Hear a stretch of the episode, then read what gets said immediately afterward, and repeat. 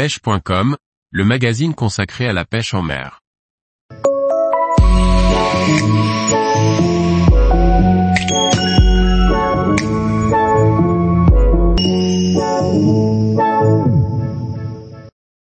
Les hameçons pour la pêche au feeder, la simplicité demeure efficace. Par Jean-Noël Schmitz. Quels hameçons choisir de quelle taille? Pourquoi la pêche au feeder a ses spécificités propres qu'il convient de connaître pour augmenter ses résultats?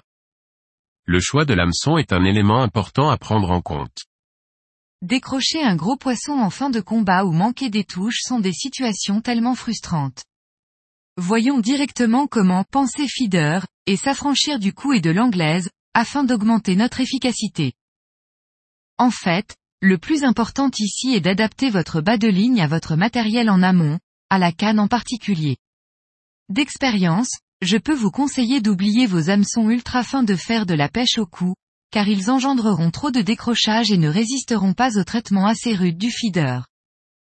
En effet, à la grande canne, on choisit le diamètre de l'élastique en fonction des poissons recherchés et du poids du flotteur, alors qu'au feeder, on opte pour la canne et le sion adapté au poids lancé et au couple vent-courant. Même avec les cannes feeder les plus souples, vous n'obtiendrez pas les capacités d'absorption des chocs d'un élastique fin et peu tendu. J'ajouterai que plus la canne est dure et la pêche lourde, plus la pression sur l'hameçon est forte et le risque de décrochage élevé.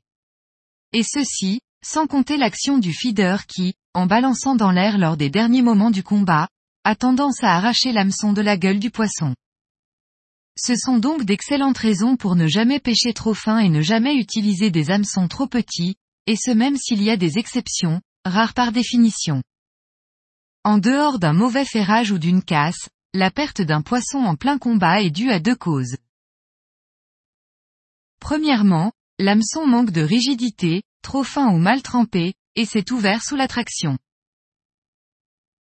Deuxièmement, son fer était trop fin, mais bien dur, et a coupé la lèvre du poisson sous la pression.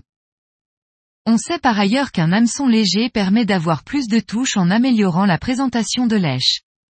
Donc, en augmentant le diamètre du fer de l'hameçon, sans augmenter la taille du dit hameçon, on augmente la surface de contact avec la chair du poisson. Ce qui permet d'appliquer plus de pression sur la ligne et d'amener de façon fiable le poisson à l'épuisette, sans beaucoup en augmenter le poids. Le meilleur des deux mondes. Ceci étant dit, les hameçons à courte ou moyenne ample restent compacts, assez légers et m'ont toujours semblé moins décrochés du poisson que ceux à ample longue. Éliminez donc directement les hameçons trop fins de fer et, ou trop petits, 18, 20, 22, etc. Rassurez-vous, car je fais 85% de mes pêches en 16, 14 et 12, montées sur du fluorocarbone de 12 à 17 centièmes. L'utilisation d'une canne plus souple et d'un frein peu serré sont également des réponses valables, mais pas toujours applicables. Gamma Katsu 1810 du 16 au 12, il taille petit, pour les pêches les plus fines et à n'utiliser qu'avec des cannes assez souples.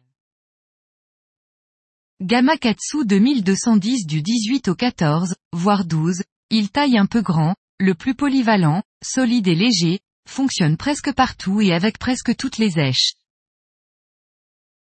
Drenan Super Spade du 14 au 8, pour le courant et les pêches de gros poissons en zone naturelle.